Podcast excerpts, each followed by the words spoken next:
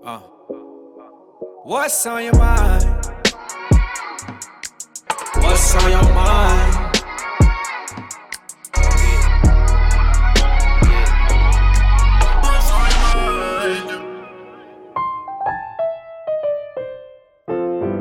Hai teman cerita, ketemu lagi bareng saya Reno Raditya di podcast What's on Your Mind. Dan seperti biasa juga saya bakalan ngobrol dengan sahabat saya tentang hal apa aja yang ada di pikiran mereka saat ini gitu ya. Nah, untuk kali ini saya dan sahabat saya Yunika Wardani bakalan ngobrolin soal pekerjaan yang dia geluti dan apa aja yang menjadi kegelisahannya saat ini. Penasaran kan pengen tahu? Yuk simak obrolan kami tentang pekerjaan yang menyenangkan itu adalah hobi yang dibayar. Tell me what's on your mind.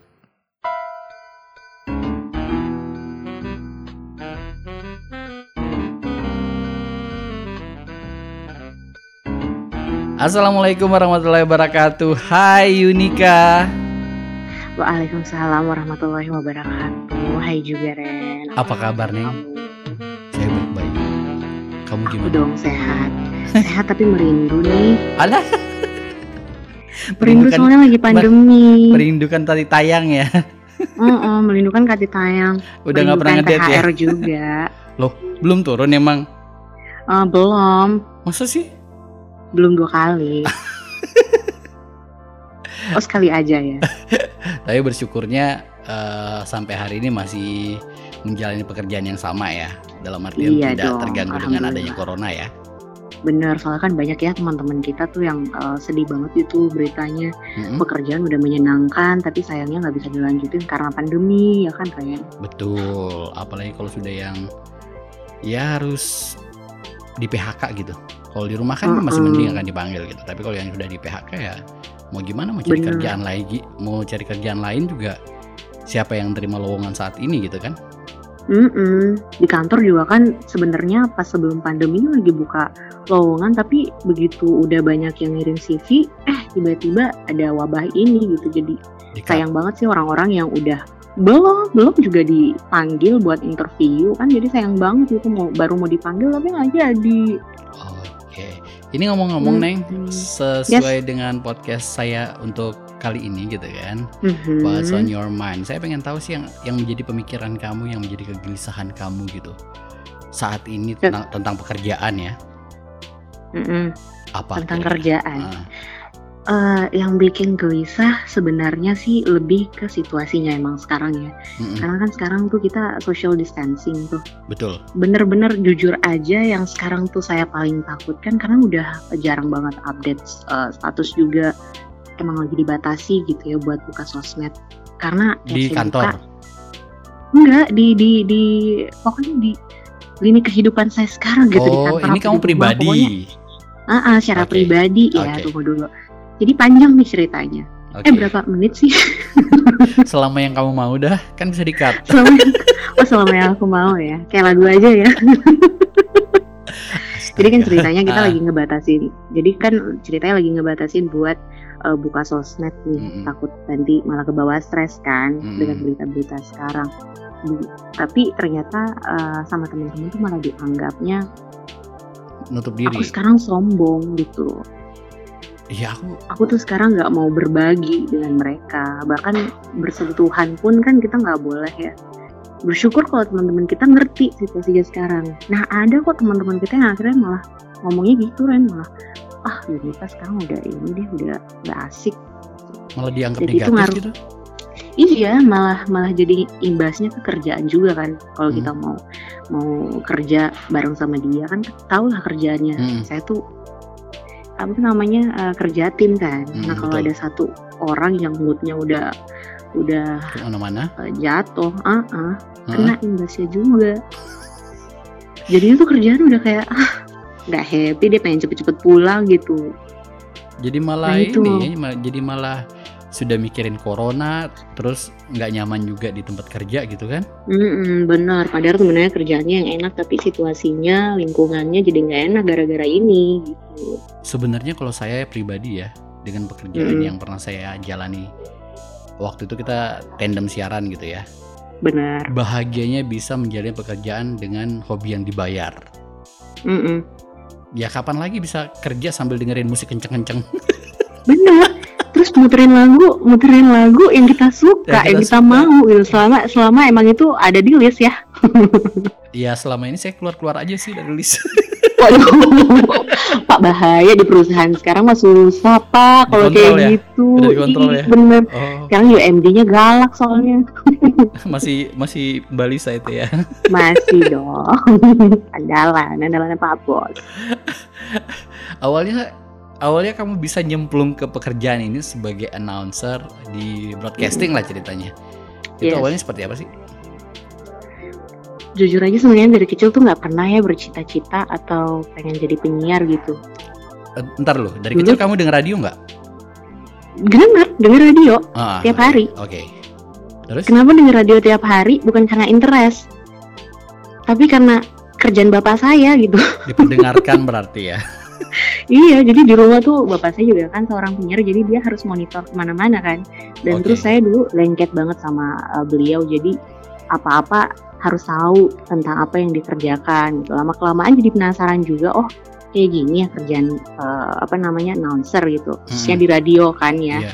eh enak ternyata kerja di radio tuh kita pakai daster aja pakai celana pendek bisa cuap-cuap dapat gaji ya kan Betul. nah, Datang ah. yang kalau misalnya siaran pagi pun yang mungkin masih pakai apa namanya piyama gitu ya. temen duet temen duet saya dulu eh orang Bandung orang Ah. Bandung bang Heeh. siarannya pakai sarung dong Dia dari dari sholat mas- di masjid kan siarannya Kagak malam tuh kan. ngerti. kagak ngerti dulu antara udah sholat atau udah mau berangkat tidur gitu ya tapi tapi kan siarannya ba- bareng sama cewek ya iya masa pakai sarung kan ya dia bodo amat namanya juga di radio ya Nggak nggak nggak ada yang lihat ini. Paling juga kalau misalnya ini. Pak James lewat. ya nggak? Pak Jam saja, wah bodo amat yang penting lu siaran. Tapi ya itu sih sebenarnya karena penasarannya itu lama-lama jadi eh, belajar juga untuk eh, public speaking ya kan, Mhm. meskipun nggak meskipun nggak dari sekolah, nggak dari kuliah, tapi akhirnya juga memilih kuliah jurusan jurnalistik di sana jadi banyak tahu oh kayak gini kalau menulis naskah dan ternyata itu ngefek juga itu berhubungan dengan kerjaan kita sekarang kan. Kalau lama-lama ini jadi hobi gitu Oke. Ini kamu awalnya nyemplungnya itu apakah dari radio komunitas dulu atau memang sudah ke radio profesional gitu? Sebenarnya nggak ada radio komunitas sih pernah ditawarin beberapa kali sama teman-teman di kampus juga Mm-mm. tapi nggak pede aja waktu itu Oke. nggak nggak pede karena eh, apa ya mereka kelihatannya udah hebat-hebat gitu loh Ren Merasa rendah gitu ya? Gue merasa aduh cetek banget sih aku masih sejengkalnya mereka ya gitu Allah, segitu banget. tapi Terus, dulu tapi dulu waktu zamannya SMA itu kan lagi senang-senangnya dengerin radio lagi lagi apa namanya lagi belajar dengerin musik-musik luar juga ya kan terus? Mm-mm. dan di daerah dulu tuh wah zamannya radio liar Ya radio liar tuh di mana-mana tuh.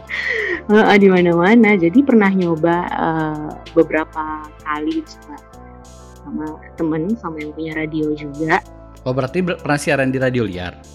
Ah, ah, waktu Oke. waktu waktu zamannya SMA ya kebuka deh akhirnya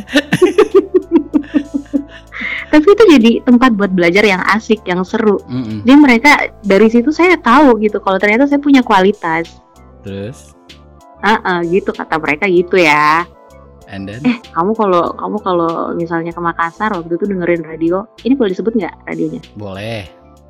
waktu itu teman-teman saya yang di daerah suruh dengerin eh, Madama Madama, oke. Emang emang Madama waktu itu kan lagi keren-kerennya ya lagi aduh up banget dia kan Di zaman awal saya siaran dulu, memang dia termasuk eh, karena dia radio anak muda ya kayak Prambors ya. Mm-mm. Jadi Mm-mm. lumayan banyak lah pendengarnya dia. Ah, ah, nah itu makanya di situ saya mulai tambah penasaran. Begitu masuk kuliah pindah ke Makassar dengerin dari eh, lebih banyak gitu ya. Bukan cuma itu tapi dengerin Venus juga. Mm-mm. radio Telstar tempat saya sekarang bekerja nggak pernah sama sekali saya dengerin. Karena memang kamu basicnya pada wa- waktu itu ya anak muda. anak muda ah, ah, sementara kan yang sekarang ini family, Family station. ya tapi nggak tahu rezekinya. Akhirnya malah ketemu di Telstar ya ya memang sih yang namanya jodoh-jodohan itu nggak ada yang tahu gitu ya kadang kita milih Mm-mm. pengennya kerja begini tapi tiba-tiba kita masuknya di mana gitu Iya, kita mungkin awalnya pengen masuknya di perusahaan Mm-mm. C yang itu eh, mungkin dia rate-nya rate-nya nggak begitu tinggi. Tapi ketika keterima malah di em, radio A yang bonafit benefit banget. Gila bisa jalan-jalan berapa berapa kali sebulan ya kan? Dari tahun berapa sih Sekarang kalau dihitung kayaknya udah masuk lim eh 6 tahun ya. wow lumayan juga ya udah lumayan lama. berarti udah banyak pengalaman nih ceritanya banyak pengalaman sedih suka luka cita pokoknya gabung-gabung semuanya ini masuk saya pernah merasakan posisimu nak oh, oh. Yang ketika satu malam kita yang happy banget gitu ya. Eh, misalnya eh. habis ngobrol sama bos Ah, habis ngobrol enak sama produser ah. dapat pujian ini itu. Eh besok besok tiba-tiba ada yang jatuhin kita. Kayak melempar apa itu namanya? Eh, melempar bola salju. Mm-mm. kita jadi terguling-guling gitu. Ngerti nggak sih Ren? apalagi kalau di daily meeting ya. Oh, pernah banget. Pernah banget itu pas lagi meeting tiba-tiba pengen bunuh diri. Beneran? Iya. Astagfirullah. Pengen bunuh diri rasanya. Saking numpuknya gitu ya apa yang mau di mau diutarakan tapi kayaknya bukan momen yang tepat. Ya kan ada ya entah itu program direktur atau siapa gitu yang mewakili gitu bisa mendengarkan aspirasi.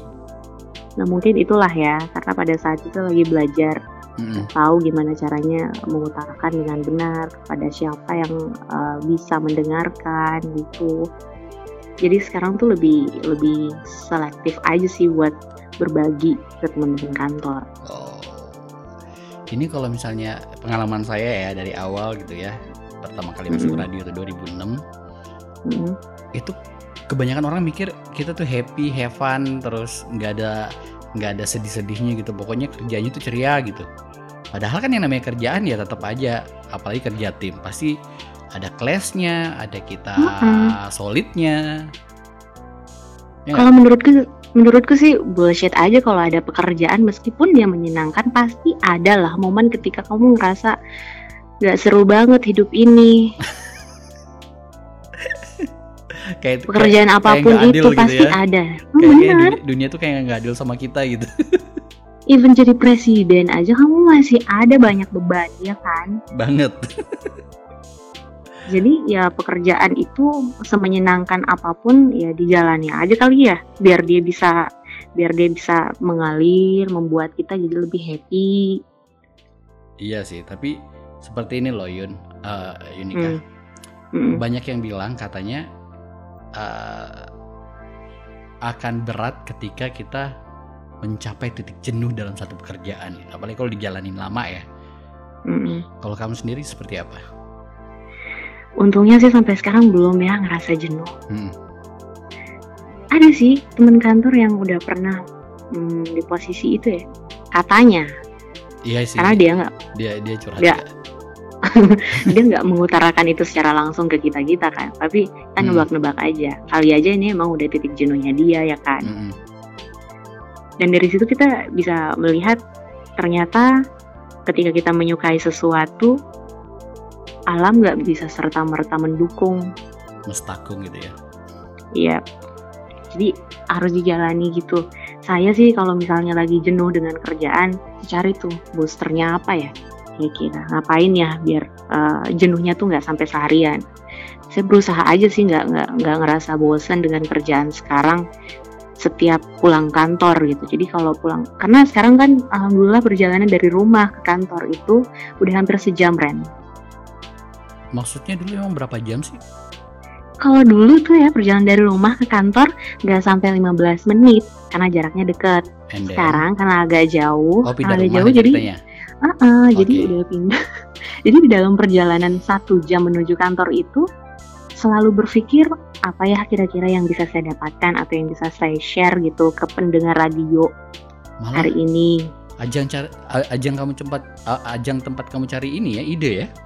Benar. di jalan Mm-mm. di jalan tuh waduh nemuin banyak banyak hal banget banyak banget hal yang bisa kita share dari perjalanan gitu dan, dan pulang kantor pun kayak gitu ketika udah merasa capek banget Mm-mm. terus di perjalanan kita melihat ada sesuatu misalnya nih misalnya aja ada anak-anak gitu. Anak-anak lagi eh, berkeliaran di jalan bukan di lingkungannya gitu kan. Mm-mm. kita bisa lihat betapa bebasnya mereka. Dikasih kebebasan dengan orang tuanya kah? Entah mungkin mereka coko-coko istilahnya keluar dari rumah Oke. kita kan bisa melakukan hal yang sama de- dengan pekerjaan yang kita suka gitu kayak Mm-mm. kamu bilang tadi kamu bisa putar lagu apa pun yang kamu suka meskipun misalnya Mm-mm. produser ngelarang ya kan keluar dari track ya kamu lakukan aja apa yang kamu suka biar kamu nggak jenuh nah itu boosternya kan Betul. Jadi Karena- berusaha aja melakukan apa pun yang kamu suka biar nggak ngerasa bosen dengan kerjaan sekarang. Benar banget. Karena kalau menurutku sih intinya eh, pekerjaan menyenangkan itu nggak nggak melulu hobi ya. Iya juga sih. Kan ini kita ngomongin soal Hmm. hobi. yang dibayar. Nah, Biasanya hobi yang dibayar itu orang bilang menyenangkan. Tapi pekerjaan menyenangkan buatku tuh nggak nggak melulu hobi yang dibayar. Ada kok pekerjaan, ada kok pekerjaan yang misalnya dia bukan hobinya kita. Mm-mm. kita terpaksa aja kerja di situ entah karena di sana ada gebetan misalnya atau, Atau- lebih tinggi. nah gajinya lebih tinggi atau lokasinya lebih dekat dari rumah nah balik lagi soal persiapan dulu pas masuk radio persiapannya paling cuman eh, banyakin ini ya banyakin dengerin lagu Oh, perkembangan musik referensi lagu pasti ya. Mm-mm, lagu-lagu soalnya itu ternyata yang pertama kali ingat banget pertama kali bos nanyain itu pas interview Oke. Kamu dengerin lagu nggak? Kamu ngikutin perkembangan musik nggak? Mm. Oh iya dong, saya jawab. Iya pak, ngapain sih masuk radio kalau nggak dengerin lagu? Baru kayak gitu aja kan? Baru kayak gitu aja pertanyaannya udah banyak banget jawabannya. Berarti si bos ini udah tahu ini anak ya paling enggak dia punya banyak pembenaran kata lah. Secara cerewet gitu. Ya orang bilang gitu ya, kalau jadi penyiar harus cerewet. Atau orang cerewet biasanya berpotensi untuk jadi penyiar. Enggak juga sih. Nyokap Nggak juga ya? nyokap suka ngomel enggak jadi penyiar. Ya pak beda banget itu mengomelnya. Perbendaharaan katanya pun berbeda ya Oh kalau ya kalau orang ngomel kan itu itu aja tuh. Heeh, itu aja diulang terus apalagi sama anaknya. Tiap bangun pasti diulang lagi lah. Ya Allah. Itu selain Hmm. selain lagu apa ya? Em, paling ini sih eh, penampilan. penampilan juga tetap harus dijaga. Mm-mm. Oke. Saya bisa lihat banget dulu pas pertama kali masuk radio sampai sekarang itu perbedaannya banyak banget loh Iyalah. Secara kan dari segi penampilan. Di sekitar kita juga kita melihat style-style beberapa orang, apalagi kalau narasumber ya. Kan gak Iya. lucu kalau narasumbernya lebih keren dari kita. Nah itu kayak yang kita tadi bilang kan kita siaran aja Hmm. tuh kalau di radio bisa bebas pakai apa aja. Tapi Hmm. tetap kalau kita misalnya undang narasumber nggak mungkin lah kita pakai daster kan, Betul. nggak mungkin lah kita pakai kaos. Ih, Jadi cari style-style yang bisa cocok nyaman di kita dipakai ke kantor tuh yang kayak gimana.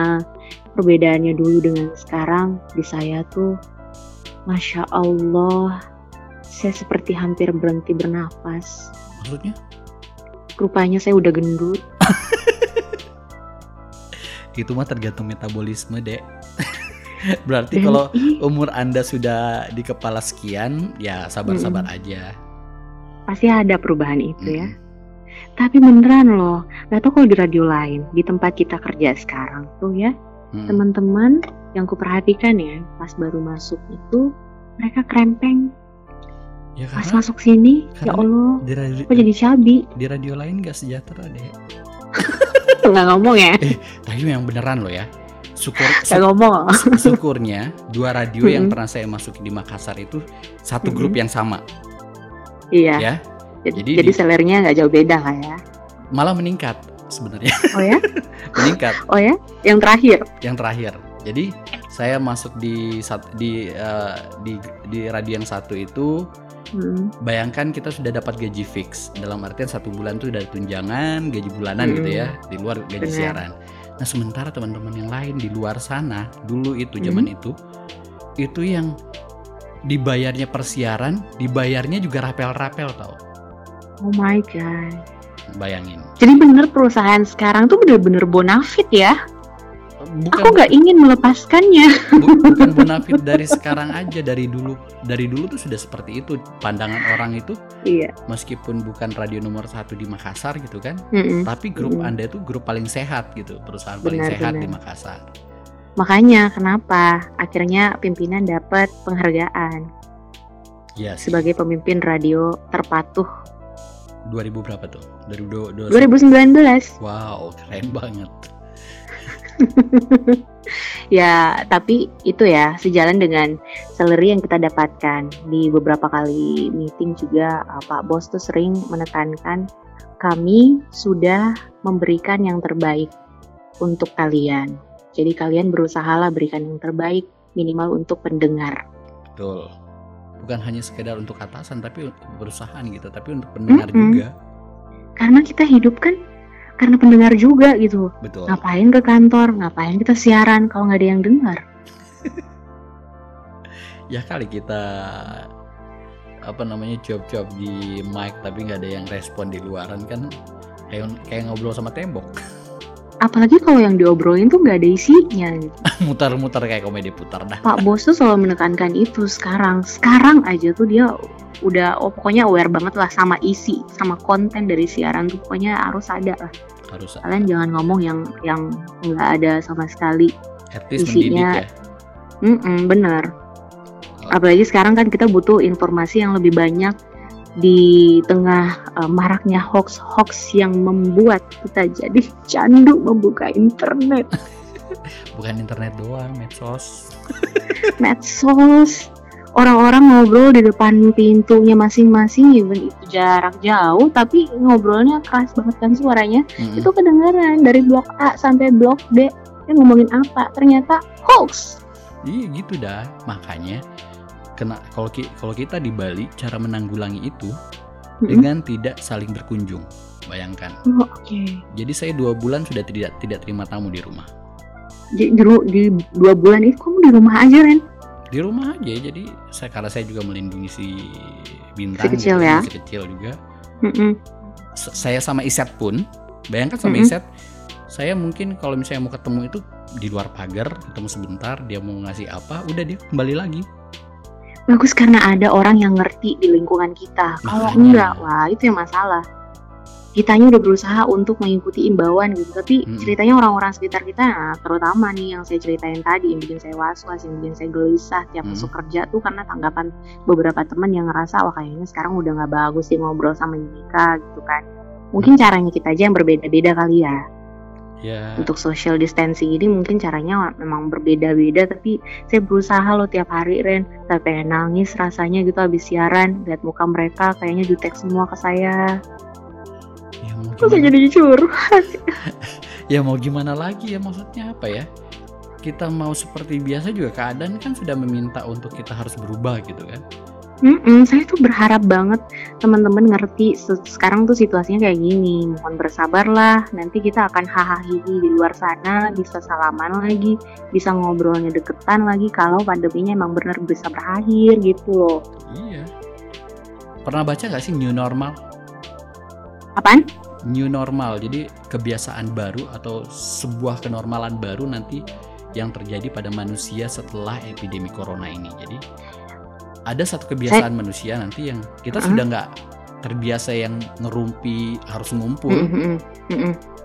nanti mereka Saya percaya sih itu. makanya Ya, dan Saya itu, percaya itu itu. sudah terjadi di Bali loh orang Karena pastilah Mm-mm. akan akan kebawa gitu ya orang-orang dengan habitnya ketika pandemi.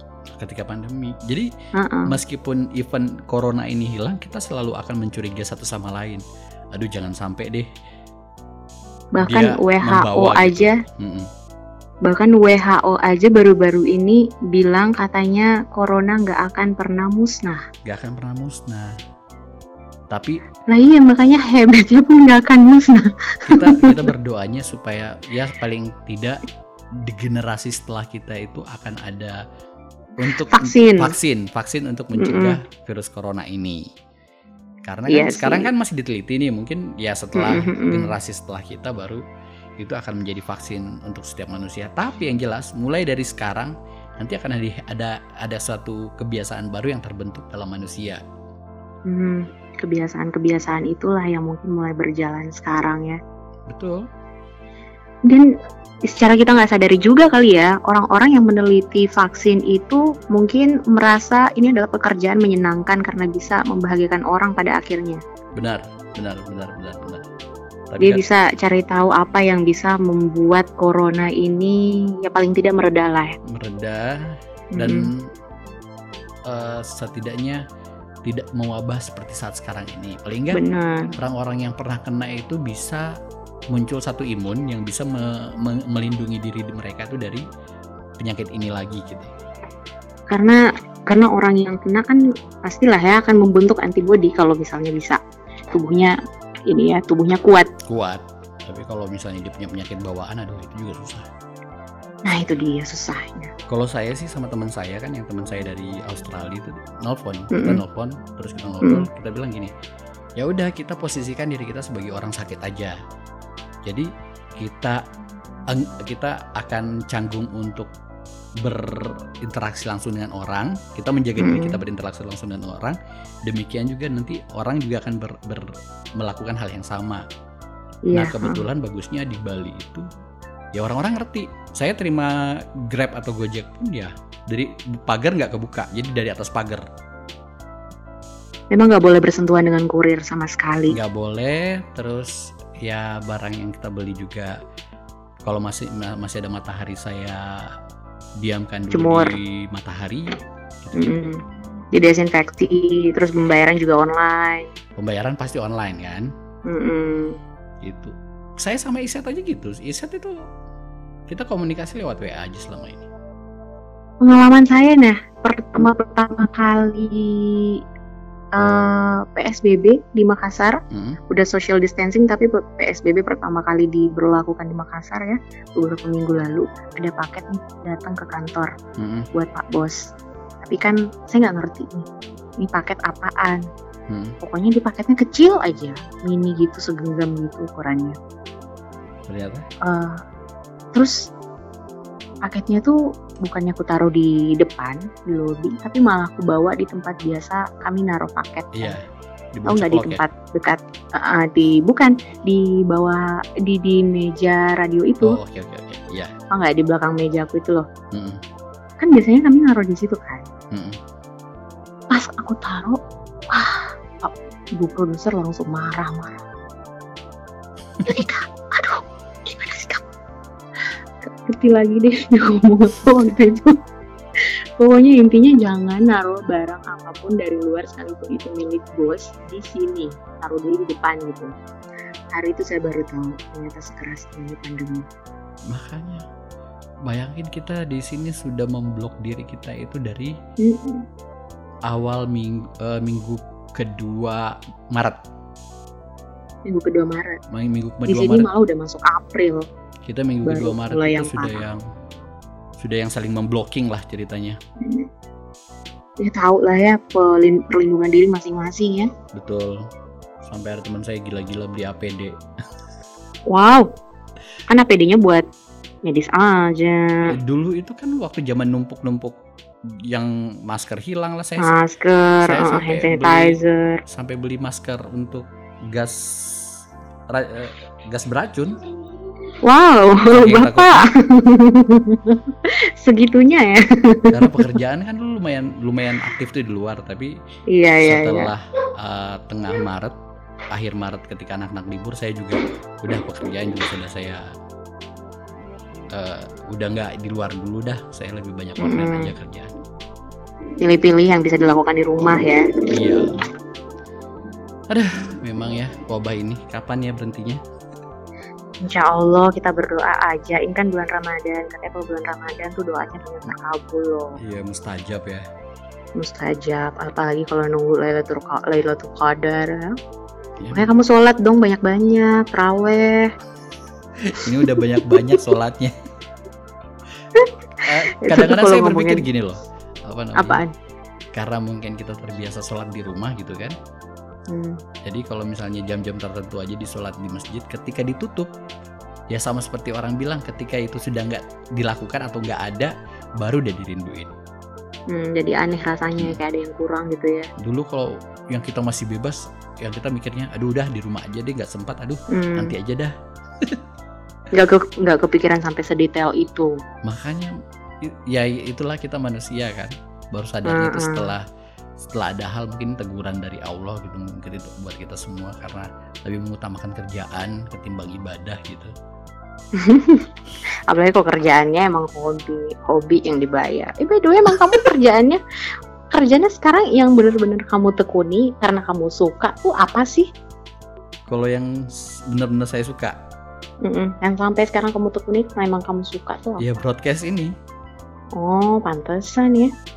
Jadi sampai anak sampai turun ke bintang pun bintang sekarang dia sudah ter- podcast juga. dia sudah ter- terbiasa broadcast dan Oh, ya? lebih ke YouTube sekarang sih dia Terus dia ngedit sendiri. dia lebih suka berceloteh aja Kirain dia ngedit sendiri. Atau dia Belum. udah punya tim. dia sekarang lagi mau ke gaming Gaming lagi. Nah, biasalah anak-anak kan suka mengeksplor ya. suka mengeksplor Mm-mm. Semoga aja dia nggak bosen. ya syukurnya sih nggak bosan cuman ya itu eh, akan komplain soal ke- soal pelajaran pasti ya kenapa sih Oh, harus iya. belajar kenapa sih harus sekolah kan sudah bisa ini Tapi anak- jadi youtuber Tapi anak kamu sekarang ini dong eh, masih belajar online dong. masih belajar online Mm. masih semuanya nanti bulan 6 itu sudah mau wisudaan Wah, cepet juga gedenya anak-anak ya. Kita udah makin tua aja udah masuk SD Ih, dia sudah tujuh tahun coy Dan kamu udah berapa tahun? Yang penting puas lah ya dengan pencapaian sekarang ya. ya alhamdulillahnya gini dengan adanya bintang ini banyak yang berubah gitu kan tadinya Hmm. Iya. yang saya ya masih Suram. jauh lah masih jauh lah dari yang namanya eh, apa namanya ibadah pun masih bolong-bolong gitu kan Mm-mm-mm. dengan dia kan otomatis saya harus ajarin dia Oh benar. nah mau nggak mau saya harus duluan dong menjadi role Jadi model contoh. role modelnya dia. Jadi saya Mm-mm. harus sholat dulu ketika saya sholat dia tanya sholat itu apa dan segala macam. Saya harus ngaji dulu supaya dia tahu ngaji itu apa. Ya, jangan sampai anak kamu nanya, loh kok bintang disuruh puasa, bapaknya aja nggak puasa. Sekarang dia bertanya kenapa kita harus puasa ya? Di kulkas kan Kamu banyak- jawab aja. Kamu jawab aja lagunya Bimbo. itu dah.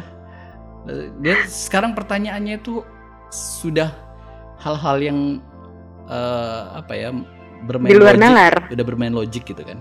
Ngapain Oh kita puasa? Di kulkas kan banyak makanan. Kenapa kita nggak makan Iya, aja? iya. Kita kan bukan orang susah gitu kan. Kita bisa beli. Untung dia makan. nggak ngomong. Untung dia nggak ngomong kenapa nggak dimakan nanti mubazir. Itu. Terus kita terus kita jalan. Eh, kalau sholat Jumat kan biasanya tuh banyak tuh kalau di, di di Bali itu di pintu masjid itu banyak eh, apa namanya peminta-minta gitu, pengemis gitu kan. Oh, sampai ah, jejer ah. itu kayak Hmm. orang jejer sembako. Jadi saya pakai baju apa namanya Baju koko, baju muslim yang terusan itu yang panjang gamis. pakai gamis lah terus eh, ada duit di kantong Mm. ada duit di kantong itu dia ambil semua Ah. dia kasihin jadi saya bilang bintang kita kan nggak punya uang parkir jadinya dia bilang ah ya kalau mau bantu orang tuh jangan setengah-setengah bayangin Ya mikir juga dong bintang, nggak setengah-setengah sih, tapi jangan sampai mengabaikan kepentingan diri sendiri ya.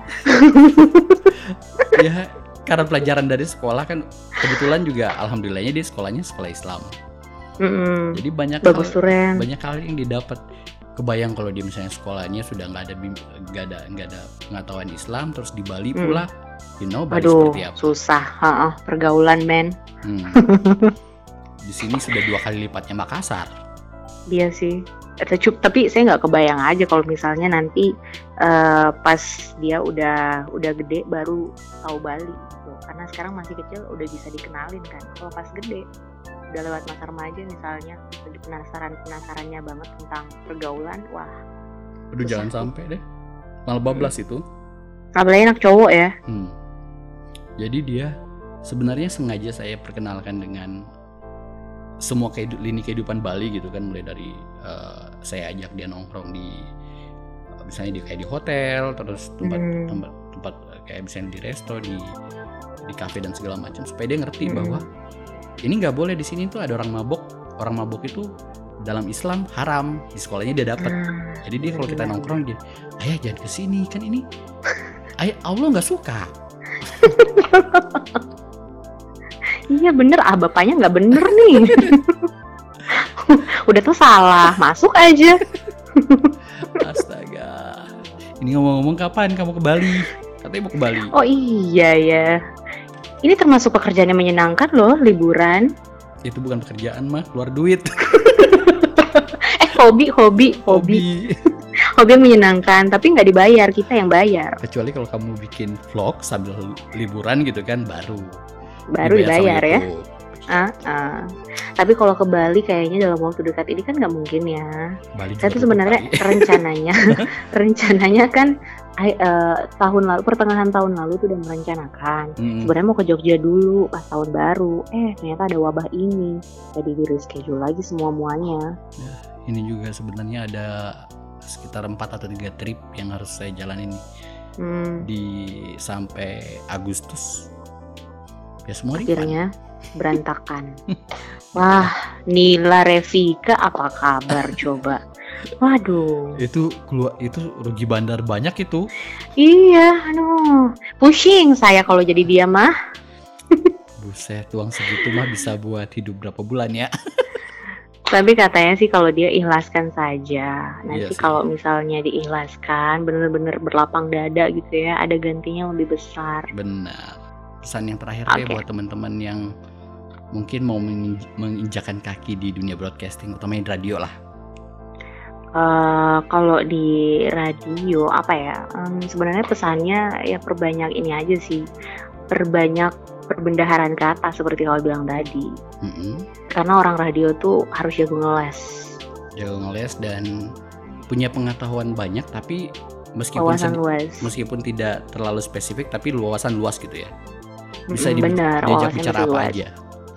Heeh, ngobrolnya tuh bisa masuk ke mana-mana aja apalagi kalau di tempat saya sekarang di tempat eh, saya bekerja sekarang nggak Hmm. cuma satu program aja yang mesti dikuasain tapi semuanya Semua. soalnya kita bisa jadi backup kapan aja kan Betul. Ya modelnya kayak di Nah. rolling lah. iya tapi intinya pekerjaan apa pun itu mau kamu di radio mau kamu di TV mau kamu di eh, harian atau di mana gitu ya Hmm. yang bukan media massa kamu harus mencintai apa pun yang kamu kerjakan sekarang gitu Betul. Karena kalau kamu nggak cinta, kamu nggak akan bisa ngerasain bagaimana menyenangkannya. Seberapapun banyaknya gaji kamu, kalau kamu nggak bisa menikmati ya sama aja sih. Benar, benar. Dan satu lagi yang berdasarkan pengalaman saya nih, Hmm. ketika teman-teman saya, orang-orang terdekat saya, atau orang-orang yang nggak kenal saya, akhirnya jadi kenal saya, bisa menghargai saya Hmm. karena pekerjaan saya sebagai penyiar, itu akan lebih menyenangkan lagi. Udah deh, nggak kepikiran lagi berapa pem- pe- apa namanya berapa salary-nya gitu. Yang Hmm. penting orang menghargai kita aja itu udah kayak happy banget rasanya. Kayak ada satu reward Kepuasan gitu ya. tersendiri Betul. Betul. karena hobi kita udah di apa namanya udah bisa tersalurkan. Udah gitu dapat upah lagi ya kan? Ini kayaknya kamu empat tahun saya tinggalkan siaran kayaknya semakin dewasa ya. Makanya saya bilang perubahan yang terjadi tuh banyak banget. Banyak sampai banget. sekarang sampai saya tuh kayak nggak bisa bernafas tuh nggak sih? Dia aja saya ngomong nggak bernafas. Allah, nggak lama kamu berubah jadi Agnes Monica jangan dah. Jangan tak bisa aku tanpa logika. Sekali lagi terima kasih banyak udah gabung di podcast uh, What's on Your Ya Mind ya. Thank you Ren udah diundang ya. Oke, assalamualaikum. Waalaikumsalam.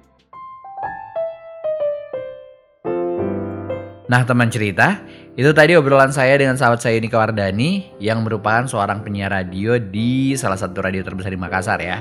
Radio Telstar Makassar. Jadi intinya apa pun pekerjaan yang kalian geluti, ya selama kalian merasa nyaman dan mencintai pekerjaan itu ya saya yakin itu akan menjadi hal yang menyenangkan apalagi kalau ternyata hobi yang selama ini kalian suka lakukan dan Anda juga dibayar secara profesional untuk melakukan pekerjaan itu.